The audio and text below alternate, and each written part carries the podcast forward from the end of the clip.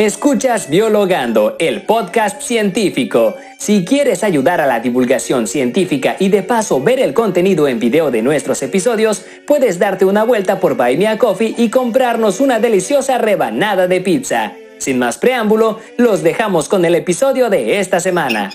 Vienen del pan y se va a escuchar. Bueno, ni modo. Y ahí viene maldición. Bueno, ni modo.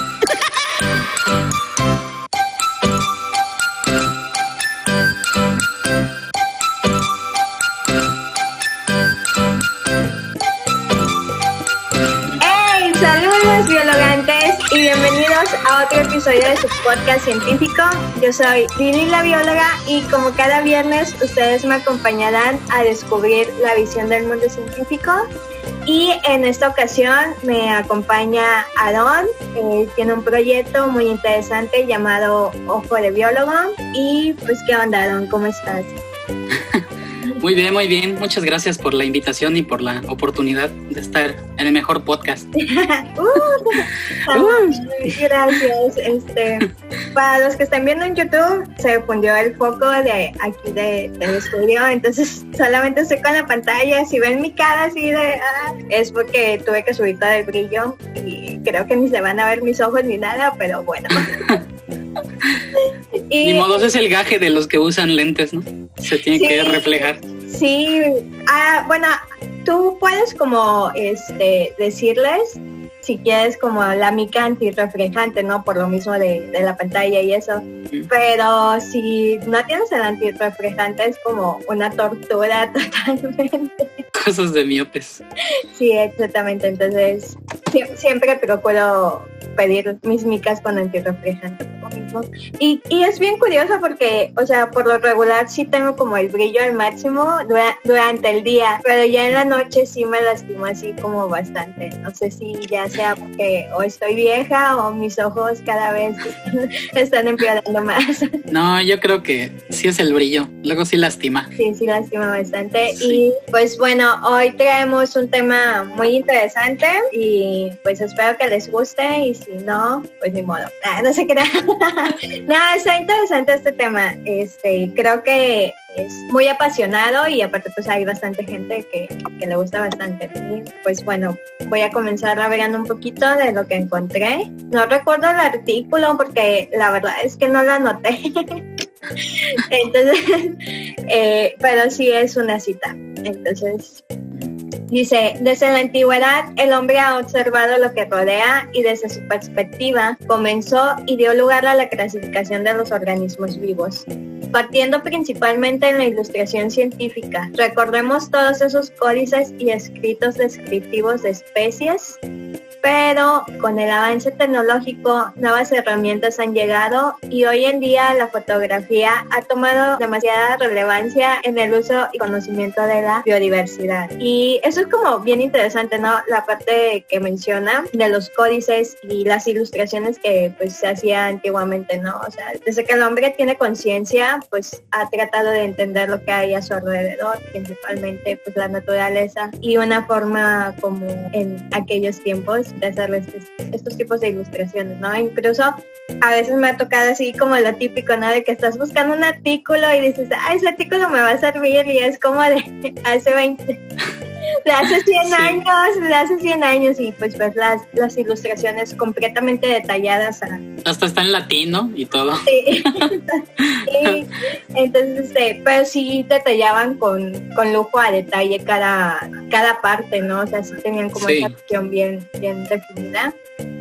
Y este, pues, más que nada, pues como menciona, o sea, conforme hubo este avance en cuanto a la tecnología, pues han llegado nuevas herramientas, ¿no? Y una de ellas es la, la fotografía. Bueno, eh, no sé si nos puedes saber como un poquito de la historia de la fotografía. Este, no voy a decir que, eh, nos digas qué es, porque creo que en estos tiempos todo el mundo sabe que es una fotografía, ¿no? Pues, este, pues sí, bien, como, como mencionas, eh, desde tiempos remotos, eh, la humanidad siempre ha querido como, como reflejar, ¿no? Como comunicar. Eh, ahora sí que parte de su entorno un inicio pues eran las cuevas, ¿no? Donde pintaban los antiguos cavernícolas o la gente de las cavernas, eh, pintaba lo que hacían, ¿no? Que era cazar, recolectar, una forma de expresar o reflejar lo que hacían. Entonces, la fotografía va un poco de la mano de todo eso, de la comunicación, de, de la ilustración, todo va de la mano al punto que es, pues ahora sí que mostrar lo que uno sabe o lo que uno ve o lo que uno, con lo que uno convive, ¿no? Y de hecho, bien como dices, pues todo inició con la ilustración. Muchos de los exploradores antiguos, si buscas libros así viejísimos, vas a ver que casi todos tienen dibujos. Sí. Y, y muchas veces incluso los investigadores que iban a las Amazonas, a todos los lugares a explorar, a sus grandes exploraciones, muchas veces no sabían dibujar, o más bien ellos no estaban especializados en dibujar. A veces llevaban a un dibujante. No. Se te fue la luz. Ok, eh, no sé si fue, se fue la luz o se fundió mi foco. Creo que se fundió tu foco, Se porque fundió mi foco. Ajá. si se fuera la luz no tendrías internet, creo. Tengo miedo. Imagínate ahí atrás así. que se- ¡Ay! Los de YouTube, pongan en los comentarios qué ven atrás de Lili. Sí, este, no tengo lámpara, entonces ahora completamente estoy a oscuras. Chale. Qué fe. F Pero- por Lili. Para continuar. Ah, bueno. Este, bueno, como decía entonces, muchas veces llevaban a ilustradores o gente que les podía, o por ejemplo, una vez tomé un curso de ilustración científica y nos platicaban que muchas veces no llevaban ilustradores, entonces pon tú, el, el investigador hacía sus anotaciones, no sé, veo un, algo que parece un primate, que se ve naranja, peludo, con cuatro patas, que iban con un ilustrador y le decían, ¿sabes qué? Ahora sí que como retrato hablado, ¿no? Oh, Eh, dibújame todo esto con esta descripción. Entonces ahí surgieron muchas de las creencias mitológicas. El unicornio así surgió. Sí, porque- sí, precisamente, o sea, Sí. perdón que se interrumpa, eh, no, eso sí. me recordó, ah, o sea, es como que esta parte de la, de la mitología, ¿no? O sea, como que da pie a eso y no sabía como que de allí había surgido toda esta parte. Este, dame chance. Sí, no te una lámpara porque estoy muy oscura y la- no, no me da miedo, pero la verdad es que sí siento mucho el, el reflejo de la, de la Ah, está bien. Busca una lámpara. Pausa comercial. Está bien.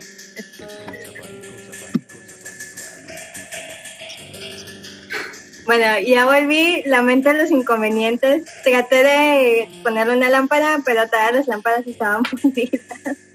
Pero ya, tengo poco, entonces ya se hizo la luz. ¡Yay! Entonces este, nos quedamos en que eh, de ahí, Eran criaturas mitológicas. así es, sí. Ah, bueno, como te platicaba, ¿no? Este. Ah, bueno, que por ejemplo, criaturas como el, el unicornio surgieron precisamente de esas descripciones, ¿no? Porque llegaba alguien y decía, no, pues sabes que vi una criatura robusta, de cuatro patas, con un cuerno en la cabeza, que parecía un caballo y tenía armaduras, ¿no? Y pues el dibujante decía, ah, ok. bueno, pues a ver, a ver qué sale, ¿no? Sí, y pues, en era realidad lo que le describían... Ah, bueno, ¿qué? ¿Qué decir? Era como un teléfono descompuesto, ¿no? Ajá, exacto. Y pues lo que le describía era un rinoceronte, ¿no? Y muchas veces terminaba siendo un unicornio. O, o esos rinocerontes, esos dibujos de rinocerontes antiguos, que se ve como que tienen una armadura en la piel. Entonces, cosas así era como que la forma de, de comunicar o de reflejar lo que otras personas no podían ver, porque pues no, no viajaban por todo el mundo, ¿no? Sí. Criaturas extrañas y esas formas de documentar. Eran así las formas antiguas, la ilustración. Sí, yo creo que eso hubiera pasado conmigo porque la verdad es que soy súper mala para dibujar. O sea, así totalmente. Mis dibujos son el típico monito de la abuelita y los palitos, ¿no? Pero este, ya estoy tratando de aprender y, o sea, empecé ilustrando hongos, que son como las, las figuras que más tengo así como detalladas en mi mente, ¿no? Así como que ya digo, ah, pues tiene este tipo de forma, el sombrerito es así, el pie es de esta forma. Y es como que lo que he empezado así a, a ilustrar y a pintar. Traté de pintar un colibrí, pero ah, me estaba quedando tan bonito el colibrí porque, o sea, lo estaba haciendo con pura puntuación, por así decirlo, para darle como el efecto. Ah, puntillismo, Ajá, como puntillismo. Sí, y este, y ya cuando iba a pintar la cola, se me cayó el agua de, las acuarelas y todo quedó así. Y yo así de no, entonces se ve bien bonita cómo me queda el cuerpo. Creo que por aquí lo tengo, déjame ver. Pero continúa en lo que yo lo busco. Sí, es que luego está, está igual. A mí me ha pasado que estoy acuareleando y se me olvida cuál es el agua para limpiar la brocha y cuál es el agua para humedecer el pincel. Y uso el agua que ya está toda pintada y empieza a pintar y no, yo digo, este tono no lo quería. Sí. Y, y rayos. A veces puede que sí se salve, pero hay otras veces que sí ya se arruina. Sí, definitivamente, mira, aquí está mi colibrí. Es más, yo ni siquiera lo terminé, e, esto era lo que estaba haciendo y me estaba quedando. Oye, no está nada mal. Y la cola. Entonces, si le cortamos de aquí, pues se ve bien, ¿no? Ya, para acá Entonces, ya como que después pensé así como que tal vez lo pueda arreglar, pero no tengo la menor idea de cómo arreglarlo. si, muestras tu dibujo, dices, eh, puedes verlo, pero omite la cola. sí, exactamente. o le pego ahí como otro pedazo de papel, ¿no? Entonces, eh, pues es curioso, ¿no? Como, o sea, en cierta forma, la percepción de cada persona, ¿no? Era este tipo que daba lugar a estos seres como mitológicos. Y, pues ya indagando un poquito más sobre la historia de la fotografía, porque igual no la conocía del todo, ¿no? O sea, también tuve que investigar ahí a, los escuchas para que sepan. Eh, también tuve que investigar porque sí he tomado cursos de fotografía, pero fue hace uh, cuando yo era un jovencito. Y oh. este, entonces ya no me acuerdo tanto, pero bueno, este, pues bueno, investigando me, me di cuenta de que la fotografía como tal, o sea, es algo más moderno. O sea, la cámara fotográfica y todo es algo más moderno. O sea, tú podrías pensar, no, pues esas cámaras que salen en las películas como de acordeón, que, levantan aquí como un palito y todo. Pero lo que pasa es que con la fotografía, por lo que pude investigar, no se le adjudica un origen porque fueron varias máquinas que se fueron haciendo a lo largo del tiempo. Y ponte, una máquina iba evolucionando o le iban agregando cosas o iban sacando una que mejorara la otra. Entonces por eso no hay como que un autor o un origen que diga la fotografía inició aquí. Pero pues todo se dice que pasó en, entre el siglo XIX y el siglo XX, ¿no? Porque el siglo XIX dicen que es la época de la tecnología, ¿no? Cuando, cuando empezó a crecer la ciencia y todo. Ahí también la fotografía empezó.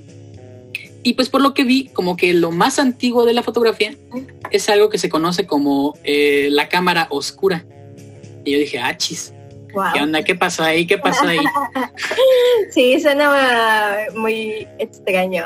sí, bueno, resulta que es como un cuarto oscuro, valga la redundancia, y lo que hacía es que había una pequeña ventanita donde pasaba la luz, se reflejaba la luz y punto una persona se ponía y ponían un pedazo de tela, se reflejaba su sombra y lo que hacía es que un pintor eh, en la tela pues hacía como, como eh, lo que se conoce ahora como este... ¿cómo, se, dice? Este, no copiar. Eh, mm, se me fue como le dicen, pero... Estoy tratando de entenderlo, pero también no encuentro como la palabra, o sea, como un tipo boceto, ¿no? De, la Ajá, o sea, como, como copiar la imagen en la tela y, y, así eran como que las primeras fotografías, ¿no? Que al fin de cuentas seguía siendo ilustración, pero pues esa era como que la fotografía, porque a, fin de cuentas, pues fotografía, la palabra está compuesta de dos palabras en latín, digo, digo en griego, perdón, que son fotos, que es luz, y grafos, que es dibujo o escritura, ¿no? Entonces así que podríamos decir que la fotografía es el retrato de la luz. No sé, ¿Qué? O sea, me platicas todo esto y la verdad es que solamente estoy pensando en en el disco de, de Pink Floyd, de El Dark Side. Ah, sí, cómo está pasando la luz, ¿no? Ajá, sí. Ajá, exacto. Sí, precisamente eso, de eso, de eso se trata la fotografía, ¿no? Entonces esos fueron como los primeros inicios. Ya después se dieron varios inventos, también uno que era como una caja de madera, en donde la persona veía en un espejo la imagen y pues la, la dibujaba igual arriba, ¿no? O sea, casi todo inició igual. Te digo, la ilustración y la fotografía iban como de la mano, ¿no? No se separaban una de la otra. Y pues todo era también químico, ¿no? Todo lo de, lo de este, hacer los negativos, usar los rollos, todo era químico. Y no fue sino a partir de que se creó la fotografía digital que ya eso cambió, porque ya lo que se toma son píxeles, ya es un sensor que capta la luz y lo transforma en píxeles y eso se reflejan en una imagen. Pero eso ya no usa químico, ¿no? Ya las cámaras digitales de ahora Sí, pues no usan nada químico, ni rollos, ni que tienes que ir al cuarto para revelar el negativo, nada de eso. A mí, a mí este, todavía me tocó la, la fotografía de ir a revelar el rollo, ¿no? Entonces era así como que bien típico que ibas y salía el dedo así de que no, o sea, tomaste la foto y pusiste el dedo, entonces salía así como toda distorsionada y así. Te tardaban como una semana en entregártelas. Así sí me acuerdo bastante. Y por ahí tengo una, una cámara, te la, te voy a mandar una fotografía, es una Canon de como de 30 años. No sé si funcione, no tengo idea si funcione, pero ahí la tengo en mi cuarto de adorno. Sí, pues así fue, fue avanzando, ¿no? Luego lo del rollo, luego lo de las las, las fotografías instantáneas, luego de que imprimir fotos con las camaritas esas que estaban delgaditas, Oh, chiquititas. sí. Y pues ya ahora ya, ¿quién imprime fotos, no? Ya todos las guardan en sus celulares. Sí, de hecho, este, a mí sí me gusta como imprimir fotos, pero luego como que batallo mucho porque para empezar no encuentras como sitio donde imprimir y luego hay unas que son como las maquinitas estas de KitKat, ¿no? Pero como que cambia mucho la resolución de la foto a tu celular, a la máquina, entonces ya cuando imprimes no se ve igual, pero sí tengo ahí por ahí fotos mías impresas, sí, sí me gusta imprimirlas, las tengo guardadillas. De hecho, ahora que mencionas a Kodak, Kodak es precisamente la que es considerada como los que presentaron por primera vez la primera cámara fotográfica. Oh, Bueno, te digo, no, no son los inventores de la fotografía, ¿no? Antes de que me pongan ahí, Sí. no, que Kodak no inventa. No, ellos no inventaron la fotografía, pero sí se les adjudica que ellos hicieron la primera cámara fotográfica. Y pues tenía rollito, pues obviamente cualquiera podía comprar su rollito y tomar fotos. Sí, pues era la, la como la marca más comercial. Entonces, Exacto. Ajá. Y pues se mantuvo así por muchos años. Ya ahorita pues ya, ya no, no, no tanto, ¿no? Como que se quedaron un poco en el pasado. Pero, Sí, pero sí tuvo lo suyo, ¿no? Veías que en todos lados. sí. Era como que muy comercial. Sí, sí, era lo, lo más comercial. Y este, de las cámaras que mencionas tú, las que eran así como tipo acordeón, cuando tomé, cuando me tomé fotos para, ah, creo que fue para sacar mi cédula profesional, este, yo estaba en Ciudad de México, entonces ya pues eh, un tío me dijo, no, ve a- a- acá con este señor, ¿no? Y todo. Llegué y fue así como, wow, porque el señor era así como bien escuela antigua y precisamente me tomó las fotos con esa cámara. Incluso me acuerdo, o sea, me acuerdo que metía así como, como unos tipos cuadritos negros y el super price así, yo así como, ¿qué está pasando aquí? No? Y el cuarto y luego sacaba ese y metía otro cuadrito y así. Entonces, o sea, fue así como una experiencia bien rara porque pues regularmente cuando vas ya a tomarte fotos a un estudio, o sea, para cualquier trámite, pues ya te lo hacen igual con la cámara digital, ¿no? Pero así fue así como mi asombro así de, ¿qué, qué es esto? Te dio el flash y quedaste ciega por una semana, ¿no? Sí, sí, no manches, y yo así como que ah, viajé en el tiempo, ¿qué pasó aquí? No. Te dije que quería fotos, tío, ¿no? No quería este, viajar en el tiempo o ir a una tienda Sí. antigua. Estornudé y cambié toda la línea Ah. temporal en ese instante. Sí, de hecho yo, yo un familiar, este, igual teni- tenía una, una, este, una de esas tiendas de antigüedades y recuerdo que yo, pues me gustaba ir a visitarla, ¿no? Porque siempre, Sí. no sé qué tienen esos lugares que, como que, como que te gusta ver todas esas cosas, Sí. ¿no? Que ya pasaron y, y se te hacen extrañas y extravagantes. Y pues yo recuerdo que vi una cámara que se me hizo muy chistosa porque fueron unas camaritas que saca, que sacó eh, no, no sé qué marca de refresco la sacó, pero eran unas camaritas que era como una lata de plástico y esa sí, lata se sí. transformaba en una cámara. Sí, también me tocaron esas. Sí. Es, es que estoy vieja, lo siento. Sí, de hecho mi hermana tenía una de esas, era... no, era un refresco de manzanita, pero creo que Ah, de la compañía. Pero no Ajá, sé yo- el nombre de refresco. Sí, creo que era de ellos porque yo tengo la verde que dice manzanita Lita. Y Sí, este, manzanita light, es manzanita ajá, light. y yo, y yo pues la compré y, y recuerdo que decía, wow, está chida porque decía, es una cámara espía, ¿no? Tú finges que estás tomando tu refresco y tomas fotos. Pero recuerdo que cuando la abrí, me dijo mi mamá, es que ese es de rollo y, y lamentablemente ya no venden muchos rollos. Y yo, No, ya no, no, es bien y yo, raro. chales. Entonces solo fingía que tomaba fotos porque en realidad no podía. En tu imaginación, qué raro. Sí, pues este, bueno, creo que ya como que nos desapamos un poquito. Entonces, Sí, rayas.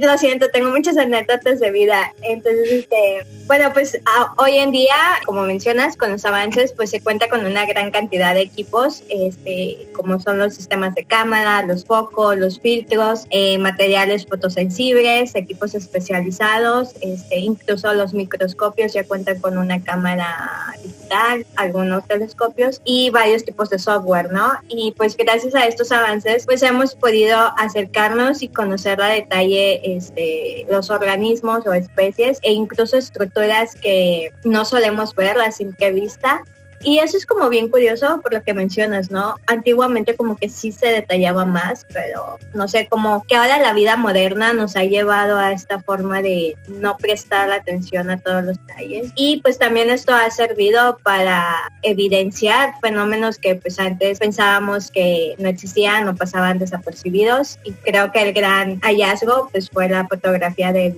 del hoyo negro. Ah, sí, esa fotografía va a pasar a la historia. Bueno, ya pasa a la historia. Sí, sí, sí. Entonces, este, aquí mi pregunta es, ¿cuáles son los factores a considerar en la toma de fotografía científica?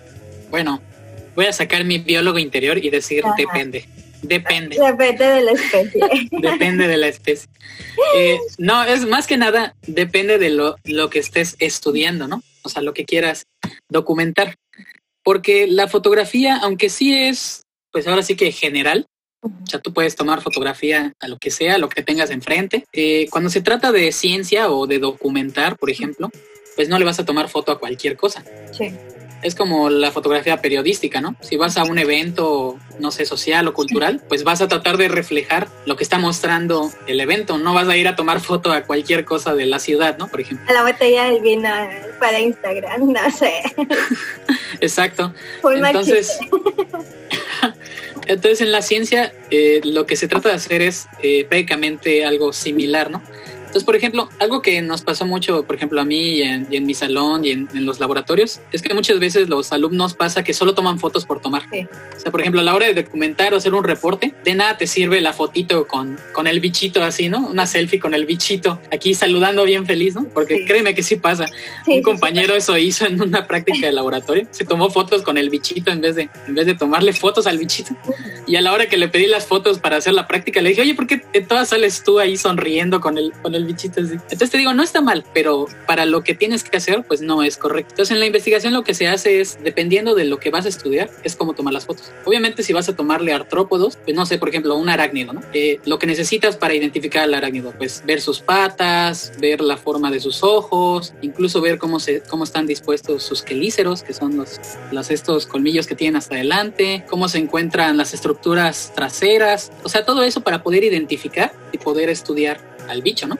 En este caso al, arácnido. Entonces así pasa con, con, muchas de las estructuras, igual en los hongos, ¿no? Por ejemplo, ¿qué tienes que hacer para poder identificar o, reportar? Pues tienes que tomarle foto a la espora, hacer la, la, microscopía, tienes que tomar las fotos de las estructuras del hongo, cómo se ve por abajo, cómo se ve por arriba, en qué sustrato está el hongo, o sea, todo eso es necesario reportarlo para que se pueda investigar y se pueda considerar como una buena observación o una buena, eh, pues un buen reporte, ¿no? Sí. A fin de cuentas. Y y entonces eso es lo que se trata de hacer, ¿no? Principalmente para la fotografía científica. Reflejar todos los puntos, pero te digo, va a cambiar entre, entre distintos organismos, ¿no? No es lo mismo que le tomes fotos las, las estructuras de un hongo a que le quieras tomar las fotos a las estructuras de un ave. A veces hay más, a veces hay menos. Y a veces puede parecer muy tonto, ¿no? Pero a veces un detallito que se te pase puede, puede marcar la diferencia entre si identificas a la especie o no identificas a la especie. Entonces es, es, muy importante que si tú piensas hacer o aportar a la investigación, pues tienes que tomar las mejores fotografías posibles, ¿no? De todos los ángulos posibles.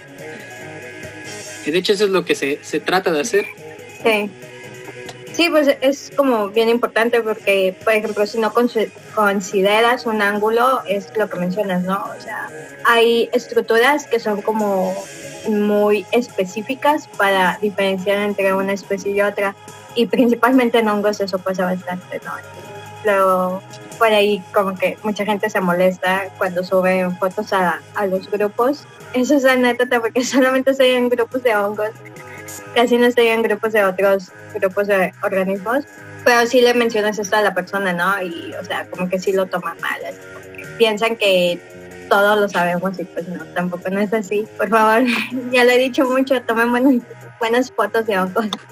No, y a veces, muchas veces enojan, pero igual es para ayudarles. O sea, si tú llegas a decir, no, pues saben que la, el hongo que tomé es tal especie y lo llegas a publicar o lo intentas publicar en una revista científica y resulta que no es, te puedes meter en muchos problemas igual. Entonces también muchas veces el asesoramiento también es para ayudarles, no entiendo por qué igual se enojan, ¿no? O sea, al decirles, sabes que te equivocaste, esta especie es esta. Sí, claro, pues es, es toda una comunidad. Y pues eh, podemos entender la, la utilidad de la fotografía, pues a compararla con esta parte que yo te decía de la limitación de la visión del ojo humano, ¿no? Contra diferentes tipos de, de los fenómenos en la naturaleza, ya que eh, según lo que encontré, digo que no anoté los artículos, los voy a buscar y luego ahí se los pongo. Este dice que el ojo humano puede ver el color violeta, azul, verde, amarillo, naranja y rojo y capta distintas longitudes de ondas comprendidas entre los 400 y 700 nanómetros, pero no puede percibir la luz infrarroja ni la ultravioleta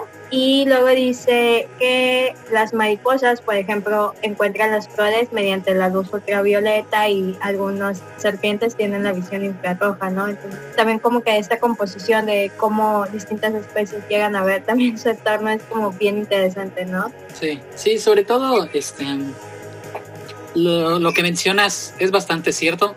Y es que precisamente todo esto de la fotografía, todos estos instrumentos, pues son herramientas o, pues sí, instrumentos, valga la redundancia, que nos permiten poder llegar a esos límites que el ojo humano no puede llegar. Porque igual, no, no me malinterpreten, ¿no? Igual el ojo humano es muy especial. O sea, no hay ninguna cámara, así, ninguna cámara en el mercado y ojalá este, que alguna vez la haya, pero al menos hasta ahora no hay ninguna que se asemeje a la percepción del ojo humano. O sea, el ojo humano puede ver profundidad, puede ver incluso en oscuridad. Entonces, eh, muchas de esas cosas las cámaras no las detectan. Por ejemplo, a mí me ha pasado mucho a la hora de tomar fotos nocturnas. La, la cámara tienes que ser un máster y moverle a los ajustes y todo para poder tomar una buena fotografía en la oscuridad. Y muchas veces nuestro propio ojo se ajusta solito, ¿no? O sea, no tenemos que meterle que aquí, que esto y que esto, como la cámara. No, nuestro ojo solito lo hace y se ajusta a la, al nivel de luz que haya en el ambiente.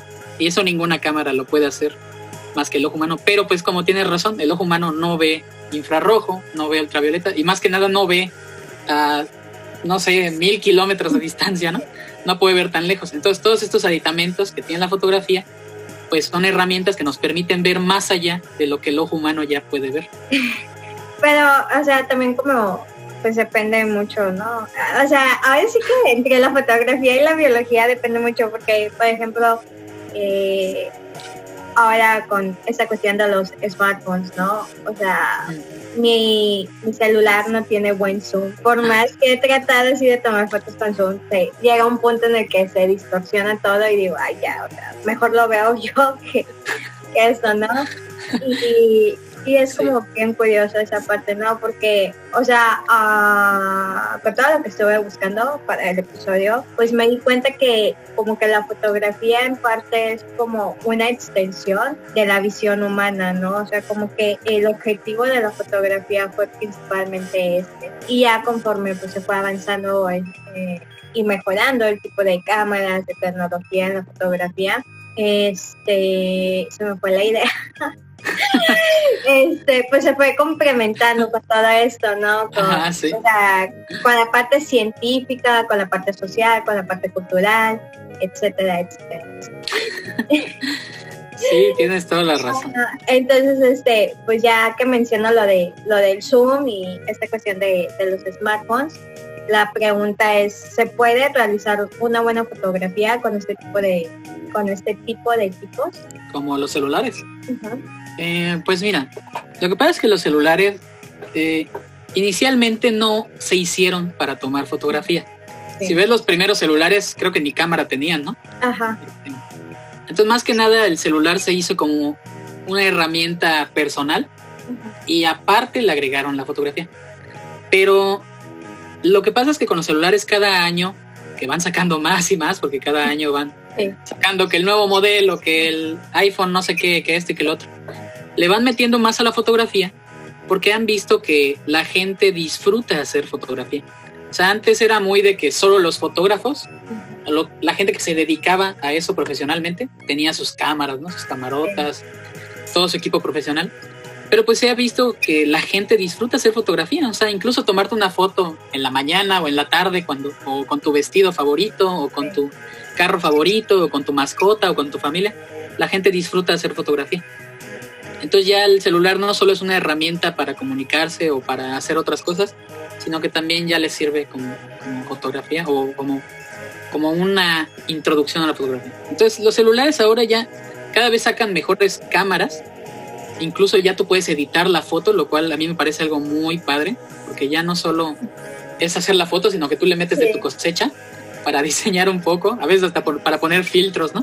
Sí. Eh, pero sí, sí se puede hacer buenas fotografías con la cámara. Lo que pasa es que igual tienes que conocer las limitantes de, tu teléfono. Sea, por ejemplo, tú lo acabas de decir, ¿no? Tu teléfono no te permite hacer un zoom gigante porque la, la foto se ve toda pixeleada, ¿no? Toda borrosa, toda con ruido se le conoce. Este, entonces obviamente pues no vas a poder fotografiar aves, ¿no? O lo que esté muy lejos. Sí. Entonces tú dices, pues chale, ni modo, ¿no? Pero a lo mejor tu cámara de tu teléfono sí permite que tomes fotos de lejos y si ves un bonito paisaje, pues puedes tomarle la foto al paisaje y con tu cámara sale perfecto. Yo por lo menos así pasa con mi, con mi celular igual. Le hago zoom y no se ve nada, ¿no? O sea, como tú dices, ¿no? Ya hasta mejor apago el teléfono y digo, mejor disfruto el momento. Este, pero al menos con mi teléfono lo que hago es eh, tomar fotos de paisajes, tomar fotos desde que se ve todo un panorama, o a mí me gusta mucho hacer las fotos panorámicas que algunos teléfonos te permiten. O grabar en cámara lenta, o qué? ¿Qué? no me deja tomar fotos panorámicas. O, por ejemplo hacer videos igual, igual está chido eso, documentarios de videos. Y eso normalmente no lo hago con mi cámara, que sí es profesional y que sí podría sacar una mejor foto del paisaje, pero prefiero utilizar mi cámara que tiene zoom para tomar fotos a cosas que quiero de lejos y mi teléfono, pues tomar del paisaje y tomar así. Entonces el teléfono sí es una buena herramienta y sobre todo lo que te permite el teléfono es que es portátil. O sea, tú puedes llevar tu teléfono a donde sea y tomar una foto. Muchas veces la cámara y los equipos, como son muy costosos y muy grandes, a veces hasta te lo piensas dos veces antes de meterte al fango o al mar con tu cámara, ¿no? Como que dices, ah, valdrá la pena la foto. Ah, pero, por ejemplo, el celular, pues tiene varios aditamentos y a veces mucho más baratos que los que se usan en la cámara. Y pues eso, la verdad es una herramienta excelente. Entonces te digo, yo creo que depende de lo que quieras hacer, ¿no? Si, si tú quieres dedicarte a la fotografía y sientes que tu teléfono no te está ayudando, pues ahora sí que buscar el teléfono que tenga la mejor cámara o, lo, o que te ofrezca lo que estás buscando, ¿no? Ya hay teléfonos, creo que chinos o japoneses, que tienen un super zoom. Incluso he visto videos donde muestran una paloma y van haciendo el zoom hacia atrás, hacia atrás, hacia atrás, hacia atrás, hacia atrás. Y tú vas viendo y dices, ah, chis, pues de dónde está, está tomando la foto, ¿no? Entonces, ya eso depende de lo que tú quieras hacer con tu celular, pero de que puedes tomar buenas fotos con el celular, claro que sí. Ya que un fotógrafo te diga, no, no puedes, es una basura, no sirve de nada, mejor cómprate una cámara, lo único que quiere es venderte su cámara. Eso es lo único que quiere. Porque el celular, claro que está perfecto para tomar fotos y hacer buenas fotos pues sí, es como, o sea, esa parte de conocerlo, ¿no? Porque, por ejemplo, el mío, o sea, he pasado así como visto videos como de TikTok, ¿no? Es como de no tomes fotos como tu vista perdida y te pone así como que ah, como moverle a los ajustes y todo, ¿no? Pero el mío ni siquiera tiene esos ajustes y yo así como que ¿por qué? Porque con el mío no puedo. Entonces ya después digo, ah, pues, o sea, a lo mejor es algo como que no consideramos en esa parte, ¿no? Así de que, o sea, puede ser como una herramienta muy fácil, como lo mencionas, pero pues no lo consideramos como esa forma porque pues no es la principal función por la cual tienes un, teléfono celular. Exacto. Sí, de hecho mucha gente busca el celular por los beneficios que le puede dar, o por el modelo, o por la marca, y no tanto por la cámara, ¿me entiendes? Sí. Entonces a veces pasa que compré el celular y dije, ay, pero yo quería sacar fotos chidas. Pues hubieras buscado un celular con mejor cámara, ¿no? Buscaré uno con mejor cámara. Sí, y aparte igual es muy interesante lo que mencionas, de esos videos que te dicen, toma la foto así, toma la foto acá. Igual esos son buenos videos porque te dan varios tips de cómo sacar una mejor foto. Claro, no lo tienes que seguir todos al pie de la letra. Como tú dices, no, oye, él está diciendo de funciones y mi teléfono ni funciones tiene. Pues ahí tú dices, ah, pues bueno, le voy a copiar lo de la forma, pero ya lo, los ajustes, pues no lo puedo hacer, o lo voy a hacer con otra forma. Y ya, igual muchas aplicaciones ya te ofrecen eh, todas esas ediciones, o incluso Instagram, por ejemplo, ya te trae como ciertos filtros, ¿no? Entonces, por ejemplo, si tu celular no tiene filtro, puedes tener Instagram y le pones filtros ahí y lo tomas, también es válido eso. Para chulear la foto. Para chulear la foto. Sí, pues es que eh, la, finalidad es esa, ¿no? Y este, otra pregunta es, este, además de ser como una fuente de divulgación científica, este, ¿qué otros usos se le puede dar a la fotografía? Ah, pues principalmente la fotografía, este, lo que es interesante o lo padre de la fotografía es que es muy versátil, o sea, eh, se puede usar en muchas áreas y, pues cada una le puedes explotar su máximo, ¿no? Por ejemplo, hay fotografía publicitaria que te permite hacerlo, toda la parte de publicidad, el marketing. Aunque no lo crean, este, por ejemplo, si un restaurante quiere promocionar sus platillos, tiene que sacar buenas fotos de los platillos para que la gente los vea y se les haga antojable, se les haga apetitoso, les llame a querer consumir. Créeme que un restaurante que tiene pésimas fotos o que ni siquiera tiene fotos, es como que tú hasta lo dudas, ¿no? Dices, ¿qué habrá ahí? Porque no sé qué venden. Entonces, sacar esas buenas fotos de publicidad, eh, pues aunque es parte de nuestra sociedad capitalista, pues es, es indispensable para que un negocio salga a flote, ¿no? Entonces está la fotografía publicitaria, también está la fotografía de moda, todo lo que son los desfiles, igual con el mismo objetivo, mostrar una ropa, mostrar algún peinado, maquillaje, alguna forma de vestir que la persona pueda ver y decir, ah, mira, yo me vería bien en ese vestido, ¿no? O me vería bien con ese maquillaje. Y pues ya, con la foto lo, lo estás documentando. También existe la fotografía documental, que es mucho con lo que yo no, yo creo los biólogos hemos crecido, muchos de los que nos dedicamos a ciencia hemos crecido, ¿no? Viendo documentales. Eh, por ejemplo, yo nunca he ido a la Antártida, pero he visto documentales excelentes en los que muestran cómo es la Antártida y qué tanto hay ahí. Yo si no hubiera la fotografía documental o los documentales, no sabría qué hay al otro lado del mundo, ¿me entiendes? Así como los libros y las películas nos transportan, también la fotografía nos transporta a esos lugares. Entonces está la fotografía documental, la fotografía de paisajes o paisajística, como también se le conoce. Igual muestra la belleza natural, los paisajes, las áreas terrestres, submarinas. Por ejemplo, hace rato estaba viendo, bueno, es muy característico que en las computadoras, ¿no? Haya como esos este, salvadores de pantalla que te muestran como varias fotos de naturaleza o algo así. No sé, a mí me gusta verlos porque siento que como, como que me lleva a esos lugares. Y, eso es igual algo muy interesante de la fotografía, que también sirve para transmitir un mensaje. O sea, tú ves la fotografía y te transmite algo, te transmite alguna emoción, te refleja algún mensaje. O, por ejemplo, ves la foto de una pirámide sola en la selva y tú te preguntas, ¿qué habrá allá? ¿Qué habrá hecho la persona para estar ahí? ¿Dónde se encontrará ese lugar? ¿Yo algún día podría visitar ese lugar? O sea, todo, todo eso de fotografía de paisajes te invita a querer ir a los lugares. Por eso muchas de las marcas de turismo y de viajes ponen en sus pantallas un montón de fotos de paisajes, porque lo que quieren es que tú lo veas y decidas viajar, decidas ir a esos lugares. Eh, otra, la que hemos hablado, la fotografía científica, que igual como dice, se puede utilizar en otros instrumentos, como son los telescopios, para tomar esas astrofotografías, como se le conocen, que están muy impresionantes. O sea, yo al menos no, no, no es mi pasión la astronomía, ¿no? Pero me gusta ver todas esas fotos de las constelaciones, de las nebulosas. O sea, se ven hermosísimas. O como dices, la primera fotografía del, del agujero negro. Todo eso es gracias a los aditamentos que se le incorporan a la fotografía. Y pues también la microscopía, ¿no? Ahí en, en, el inicio de mi carrera, cuando íbamos al laboratorio, teníamos que aprender a tomar foto con el celular en el microscopio. Horrible, es lo más horrible que, créanme que, o sea, no, no. No, y creo que lo peor, lo peor es esforzarte tanto y que la foto haya sido para nada. O sea, tomaste foto a, una burbuja, ¿no? Ajá. Y, tú creyendo que era una célula vegetal. estás tratando, porque pues, o sea, como es luz, pues también, o sea, tienes que encontrar el ángulo para que pueda traspasar la luz de, del, o sea, la luz del microscopio pasa al, a la parte ocular, ¿no? Y esa parte ocular tú tienes que hacer que esa luz que viene desde abajo del microscopio pase a tu celular para que puedas tomar la foto. Entonces, estás tratando ahí de moverle y tratas y tratas, no, o sea, yo me tardaba así como 10 minutos y ya así de ya, o sea, no, no, no, es horrible. Ahora ya con la modernidad hay como vi que hay como un tipo este soporte que lo pones y ya puedes ajá, sí yo lo tengo. Ay, pero no pero no lo utilizaba para foto porque para foto no funciona para tomar video porque oh. video pues sí tienes que mantener mucho tiempo y, y está complicado ir buscando la luz mientras estás grabando. Entonces para eso lo utilizo, pero para fotografía sigo utilizando. De hecho, te vuelves bueno por las tantas veces que lo haces.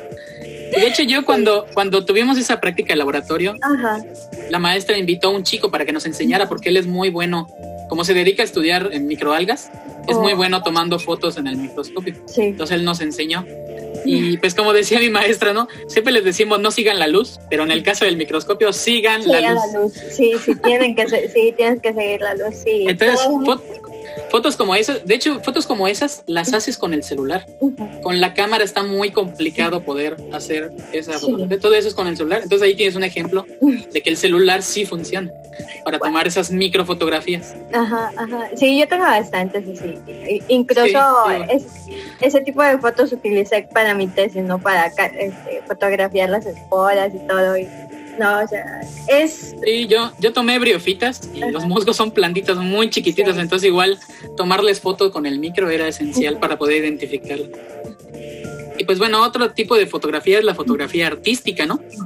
es todo esto de, pues, como que mostrar lo estético o los montajes o la composición artística para precisamente transmitir algo, ¿no? Transmitir una, este, una emoción, algún mensaje. Y de hecho, en la, en la fotografía naturalista también se busca hacer eso. Yo antes creía que solo era tomar fotos por tomar, ¿no? Veías al animalito y le tomabas fotos. Pero no, igual en la fotografía naturalista se busca hacer eso, transmitir un mensaje. De hecho, vi un, este, una guía de fotografía de aves y decía que lo, lo que se pide es que el, ave, cuando le tomes foto, te esté viendo a ti. Que el ojo al menos esté viendo hacia la cámara para como transmitir un mensaje o como para reflejar la acción de lo que estaba haciendo. Eso me pareció muy interesante porque muchas veces a las aves les tomas foto volando, o por atrás o por abajo. ¿Tú qué, ¿Tú qué diablos vas a estar buscando el ojo, no? pero pues se puede hacer eso, ¿no? y claro, con los animales y el paisaje está más difícil, ¿no? Porque no puedes planearlo o no puedes como en un fotomontaje decirle al animal, a ver, sonríe ahora, a ver, aquí, el pajarito, sonríe, ahí te va la foto, ¿no? No, no puedes hacer eso. Sí, no. Solo con las plantas y los hongos tienes como que el tiempo para poder, este, como que acomodar la cámara y, todo, ¿no? No se va a ir. Sí, sí, pero pues ya un, un, animal pues sí es impreciso, ¿no? O sea, ahora sí que tienes que capturar el momento exacto, si no, pues... Pues sí. Y pues eso igual se trata de hacer con la fotografía artística, ¿no? El montar y mandar un mensaje y poder hacer, muchas veces los fotógrafos que hacen fotografías artísticas o de retrato también tienen que saber cómo dirigir a la persona, ¿no? A la modelo o al modelo que van a fotografiar. Tienen que saber cómo decir, cómo tiene que posar, cómo esto. Entonces eso igual es muy importante. Y también tenemos la fotografía de retrato, ¿no? Que de hecho se conoce así de retrato porque es como en las épocas de la pintura que se hacían retratos eh, para empezar así que marcar algo que estabas viendo y pues algo como algún objeto especial, algo célebre, algo hermoso. Pues eso es lo que se trata de retratar con la fotografía. Por eso se le conoce como fotografía de retrato. Y pues también hay las fotografías este, de autorretrato, que es el fotógrafo tomándose fotos a sí mismo. Eso la verdad todavía no lo domino. A mí se me complica tomarme fotos a mí mismo, pero es algo que me gustaría aprender algún día porque igual dicen que tú sabiendo cómo tomarte fotos a ti, es como también puedes ir mejorando para poder tomarle fotos a alguien más. Interesante. Sí, pues, es como esa pues parte de, de verlo en movimiento. Y pues también tenemos la fotografía de periodismo, ¿no? Que es la que hablamos hace rato, que es para documentar algún evento histórico, político, social. Pues hay fotografía de todo, ¿no? Hay fotografía para todo. La gente que dice, es que yo no sé tomar fotos o yo no sé a qué tomarle fotos. Pues es que por ahí puedes empezar decidiendo a qué te quieres unir, ¿no? Sí, pues es como definirla, porque, o sea, no imaginé que la fotografía tuviera como tantas ramas, por así decirlo, ¿no?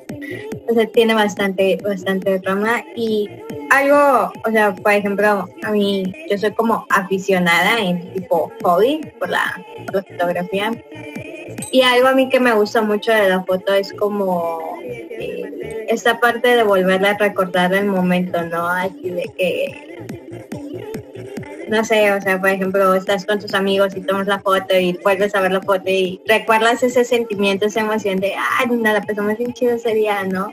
O fuiste a un sitio y, wow, este sitio estuvo súper bonito, me gustó, etcétera. Entonces, es lo que mencionas, o sea, indirectamente, a lo mejor como cuando tomamos fotos, no lo hacemos como con esa finalidad de transmitir el mensaje, pero indirectamente lo hacemos de una u otra forma, ¿no? Sí, exacto, como dices, este, la fotografía igual es una forma de recordar, de asociar un momento. Como dicen, cuando tomas la foto capturas un momento, ¿no? Ahora sí que lo congelas. Sí. Y ese momento pues lo recuerdas y como dicen, recordar es volver a vivir. Entonces sí, va, te vas recordando, ¿no? Vas acordándote quiénes estuvieron ahí. A veces puede pasar que se te olvida, ¿no? Se te olvida quién fue al tal viaje.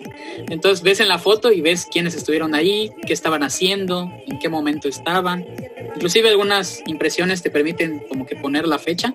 Entonces también saber qué fecha fue y cosas por el estilo.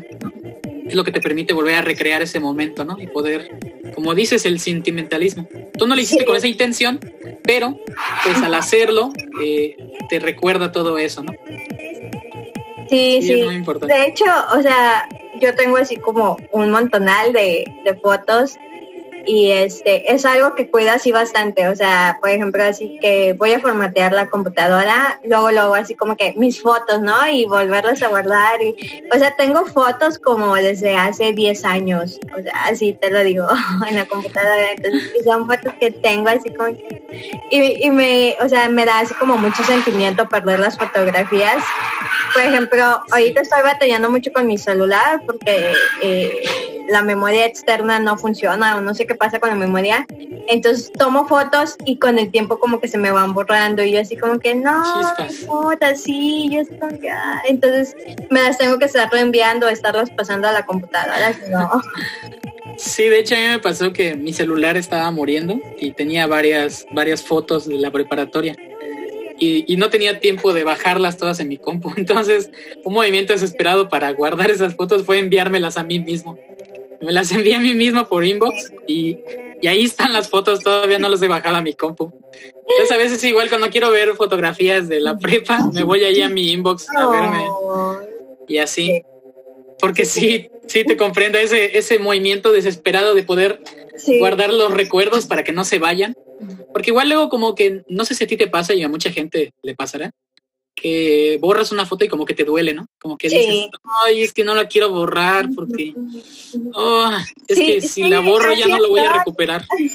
Así estoy con mi celular porque, o sea, me aparece, me aparece eso de que ya no tiene memoria y yo así como que, ay, ¿qué foto borro? ¿Qué tengo que borrar, no? Entonces mejor estoy como eliminando aplicaciones antes de borrar fotografías. Sí, y, es que por ejemplo pasa mucho eso con los fotógrafos. Por ejemplo, a mí que me gusta tomarle foto a las aves, a veces les tomo en ráfaga, ¿no? O sea, tomo varias, varias, varias, varias. Y a veces tomo como 200 fotos de la misma ave.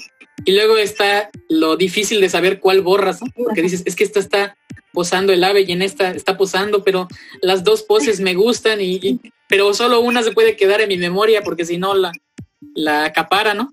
Entonces a veces está como esa incógnita de cuál foto borras, ¿no? Todas te gustan y no sabes cuál borrar. Sí, sí, sí pasa. Y este, otra cosa así como que me gustaría que, que bueno, lo mencioné como un poquito eh, por el aire sobre esta cuestión de la divulgación y también este sobre la conservación, ¿no? O sea, el objetivo de la fotografía sobre divulgación científica y conservación. Ah, pues precisamente eh, la fotografía como lo hemos ido platicando, pues muestra un momento, muestra algún objeto, algún lugar que normalmente no vemos, ¿no?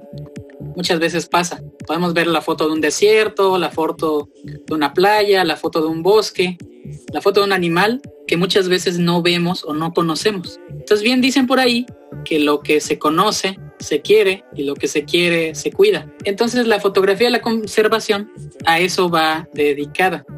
Que la gente conozca lo que hay allá afuera, se relacione, también cierta, sienta cierto apego o cierta consideración a lo que está allá afuera y diga, oye, pues sabes que no lo conozco, pero me gustaría conocerlo y que se conserve por muchos años más para que yo lo pueda ir a ver cuando lo quiera ver y conservarlo. Ahí está el punto clave de todo, la palabra conservar. Entonces la fotografía es una muy buena herramienta para eso porque al tú documentar o mostrar ciertas especies que no son conocidas, eh, tú puedes incentivar a que la gente tenga esa, esa conciencia o esa consideración, ¿no? De que yo no veo al monito, pero veo una foto del monito y me gusta el monito y todo, y digo, oye, me gustaría que mis hijos lo vieran algún día o las futuras generaciones lo vieran algún día. Pues sabes qué, voy a apoyar para que se conserve y se mantenga. Porque muchas veces la gente igual se deja llevar por mitos, ¿no? Y eso los de los científicos lo sabemos mejor que nadie, ¿no? O sea, el hecho de que crean que un búho se transforma en una bruja, créanme que es algo real y todavía existe aunque parezca increíble, ¿no? Entonces muchas veces la fotografía sirve para mostrar eso, para mostrar esas cositas que nosotros no conocemos o desconocemos. Sobre todo a mí me pasa que estudio los murciélagos, ¿no? Y los murciélagos hay muchos mitos que los rondan, sobre todo que son ratones que vuelan y, y cómo son, ¿no? Que mucha gente piensa que son bolas peludas con alas y que eso parece más un Pokémon que un murciélago. Y, y por ejemplo, yo cuando, al inicio cuando empecé a estudiar los murciélagos, no los conocía del todo, ¿no? O sea, ya había visto fotos y así. Como la gente normal, ¿no? Que dicen, lo ubico, ¿no? O sea, sé que es un murciélago. Ajá. Pero cuando ya lo ves, cómo es su cara y cómo hay una variedad de murciélagos que cada uno es diferente al otro. Lo mismo me pasaba con los peces, ¿no? Yo decía, ay, los peces son todos iguales, ¿no? Todos tienen aletas y son, son alargaditos y ya estuvo, ¿no? Pero no, al, al, ir viendo las especies de peces te das cuenta de que cada una es diferente al anterior. Y precisamente la fotografía te permite conocer eso y saber que hay diferentes animales, organismos, paisajes, lugares y que te los estás perdiendo porque lamentablemente sus, eh, bueno, están en peligro y su conservación está en peligro, está en riesgo. Y si tú puedes apoyar para poder conservarlo, pues obviamente podrás ver algún día esa fotografía en persona. Y a eso se dedica la fotografía de la conservación. Es interesante esa parte, ¿no? Cómo buscar transmitir el mensaje desde algo como tan sencillo, entre comillas, ¿no? no es nada sencillo. Y este, también otra cosa que me gustaría así como que nos comentaras, pues es, es esta cuestión como de herramientas, por ejemplo, lo de naturalista, ¿no? que es como mm. la más que moderna que tenemos ahorita. No, sé si, si, naturalista es como a nivel mundial, creo que sí, no, porque igual hay en, en, otros países. Pero no sé si nos puedes hablar como un poquito de esta parte de naturalista, el cómo subir las fotos, para qué sirve naturalista y cuál es la finalidad de, de tomar una foto y subirla ahí, ¿no? claro que sí. Pues bueno, este Naturalista, para quienes nos están escuchando o viendo y no sepan, es una página que sí tiene, tiene un registro mundial. Lo que pasa es que cada país, y creo que hasta estados, tienen sus propias sedes, o sea, tienen sus propias páginas. O sea, todas son naturalista, pero en algunos lugares es hay naturalista o naturaliste o naturalist en inglés. Cada una tiene su, su, su logo y su, y su nombre, pero todas son naturalistas, ¿no? es una red mundial. En México es naturalista y tiene como una foto de un ave sobre una hoja color café, algo así. Sí, es como un tipo este, ¿no?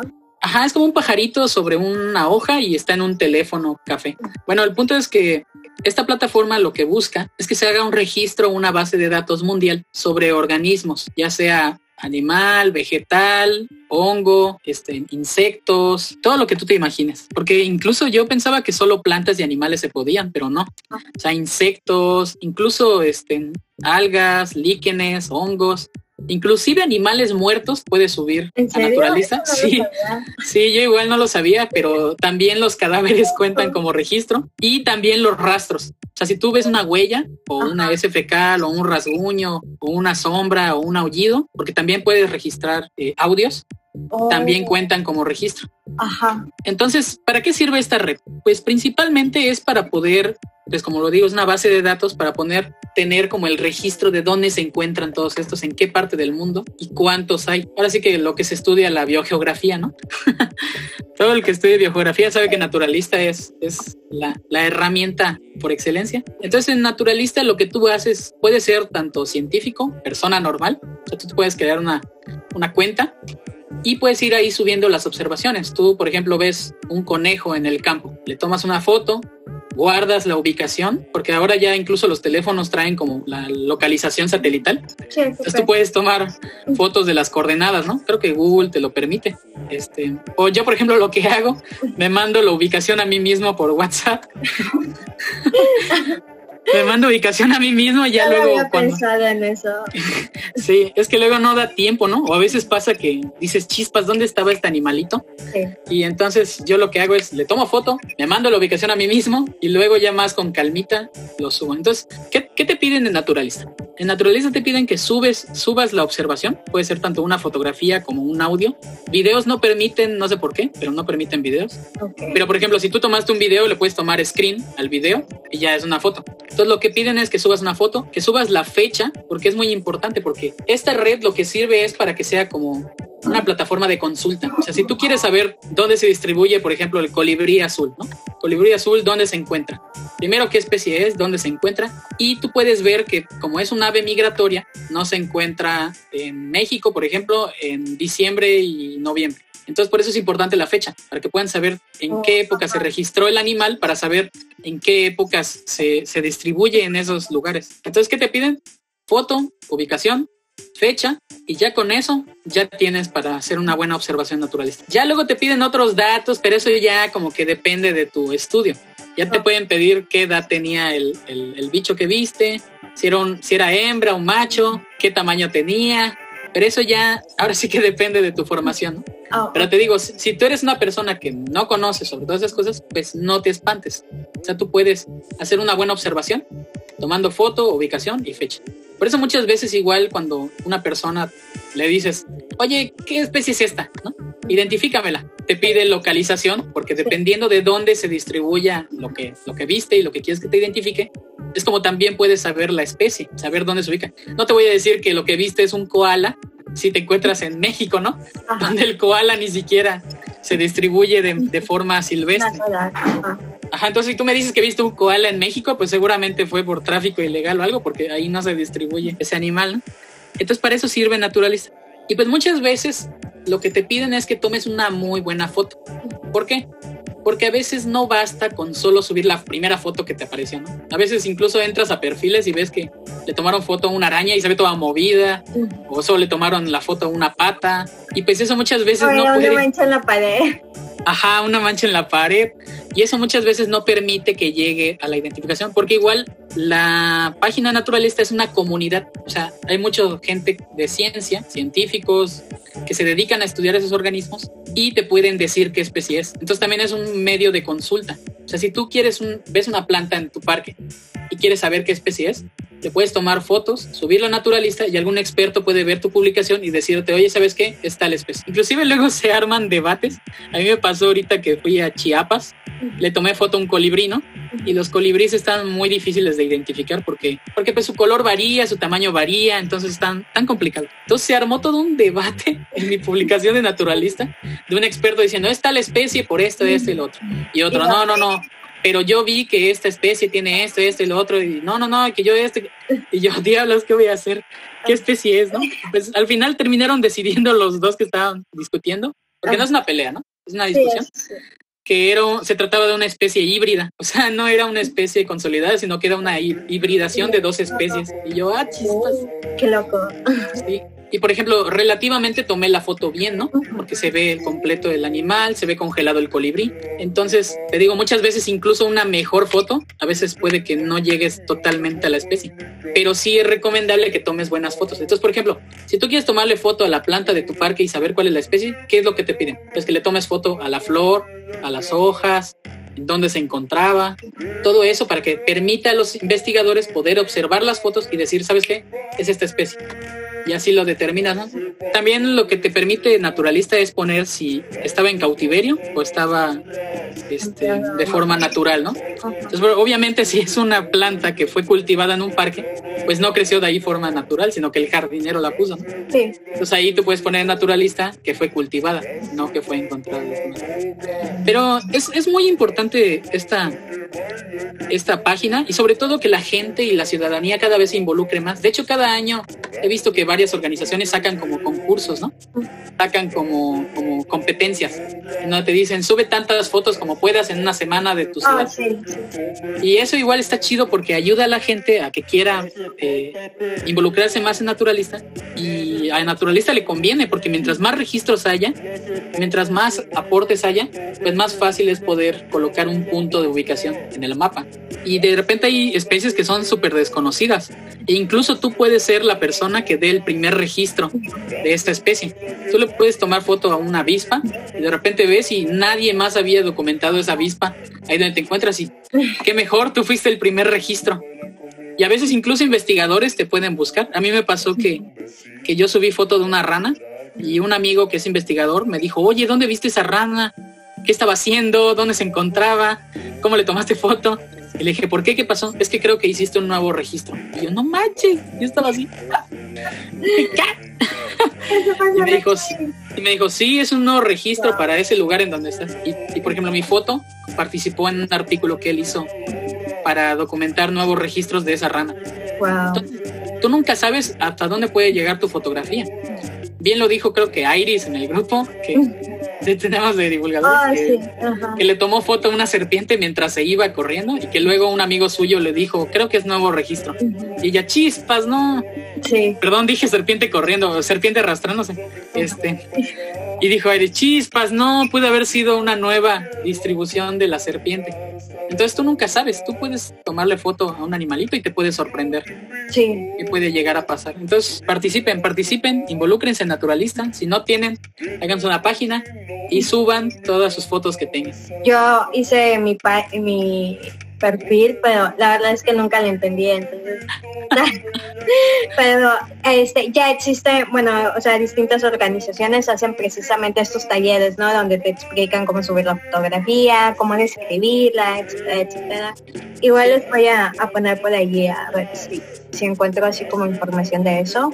Sí, de hecho la misma, la misma página naturalista luego saca cursos y también si sigues a naturalista en YouTube, hay videos donde te explica cómo usar la app y la y la página por computadora. Sí, porque me llegan un de hecho me llegan un montón de correos así de, de lo mismo de donde pues estoy dada de alta ahí, no, pero no, o sea, no le entendí. No, te entiendo. Yo, por ejemplo, eBird, que es como naturalista, pero solo para aves, todavía no le agarro la onda, todavía no sé cómo subir.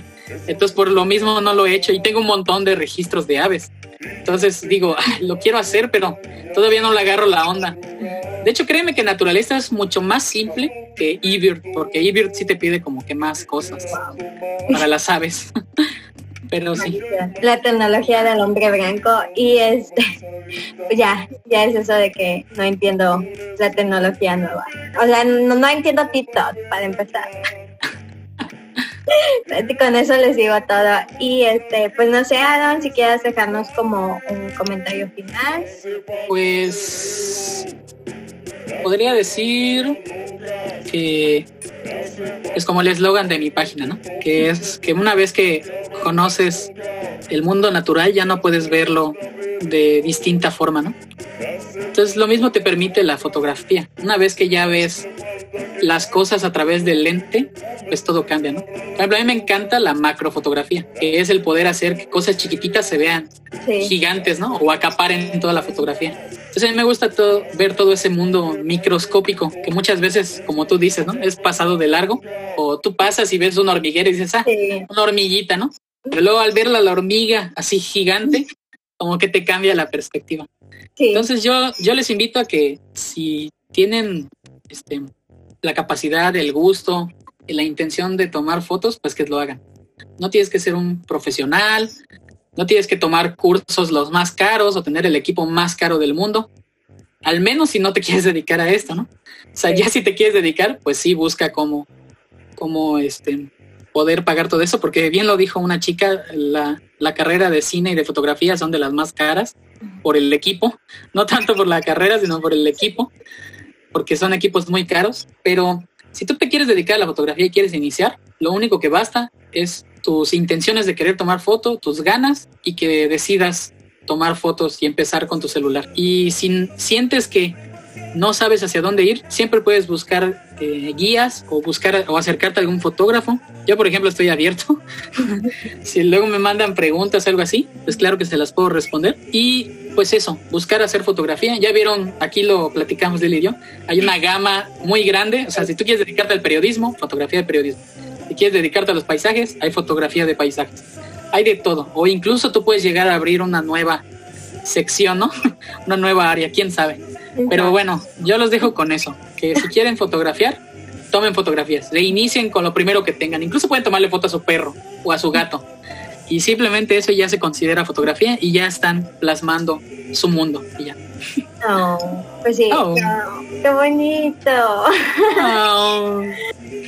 No, y aparte, o sea, la verdad es que las fotos de Adon están bien chulas. Vayan a, a su página para que las vean vale la pena. Y este, abriendo página, no sé si quieres recordarnos tus redes sociales, ¿no? Ah, sí, eh, mi página es arroba ojo guion bajo de guion bajo biólogo, o sea, ojo de biólogo. No soy ojo de bióloga, no se confundan, ese es otro perfil. Eh, y pues nada más me encuentran en Instagram por el momento. En Facebook, pues me pueden buscar como Aaron Rodríguez.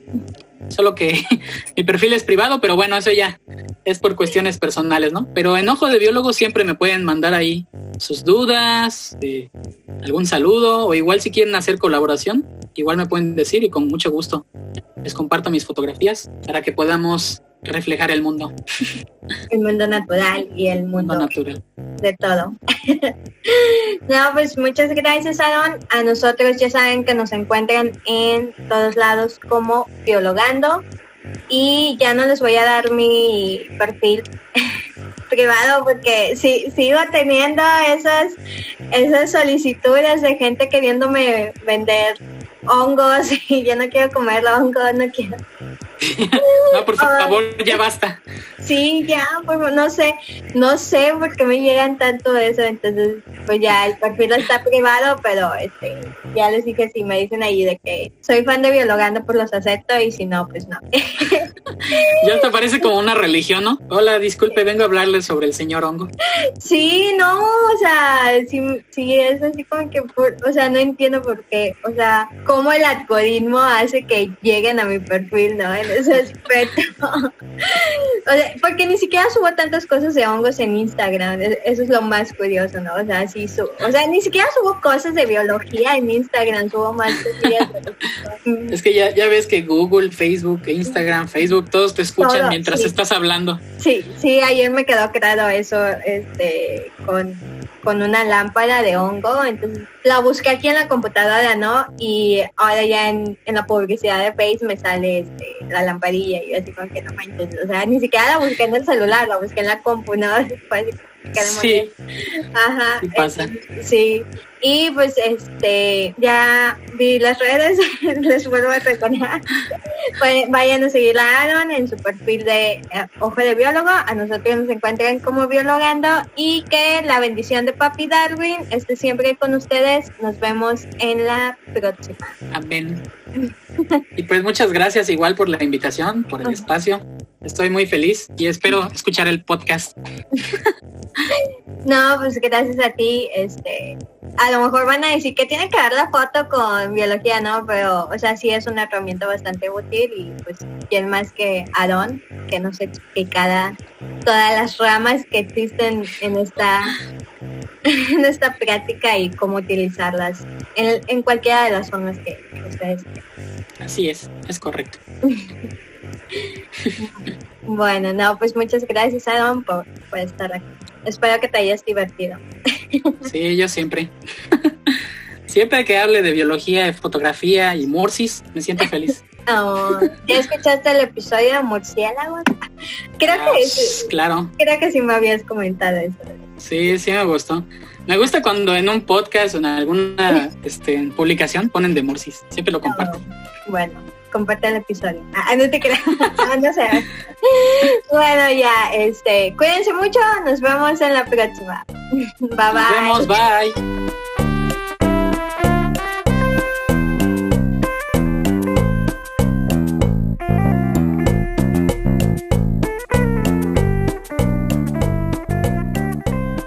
El día de hoy no hubo bloopers, así que hoy utilizaré este espacio para las notas del productor.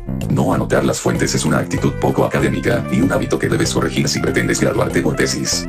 Notaron que mientras Iván hablaba de la ilustración, Lily se desdibujó. Esta es la tercera vez que Lily cree haber roto el tiempo. En este episodio Iván nos confirma lo dicho en el episodio 20 de Micología sobre cómo fotografiar un hongo adecuadamente para su identificación.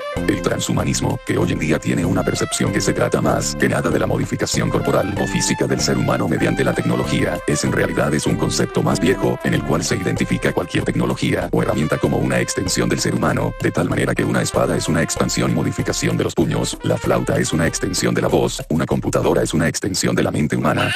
Del pan se va a escuchar. Las cámaras, telescopios y microscopios son extensiones del ojo humano. Esta filosofía sobre los objetos fue la base de escuelas en artes y disciplinas tales como la cacería con arco, el esgrima, música, pintura y artes marciales con armas, o en las que el campo de batalla mismo es una herramienta más. También se cree que es el mismo concepto que impulsó al ser humano a crear sus primeras herramientas. Por tercera vez, soy el Carlaya. Aparezco en el episodio 20 y 23. Nací hombre y me identifico como tal. Exijo que usen el pronombre él para referirse a mí. Este episodio fue patronizado por Gracias por consumir divulgación científica y cultural durante tu tiempo de ocio. Coman champiñones y cuiden a los michis.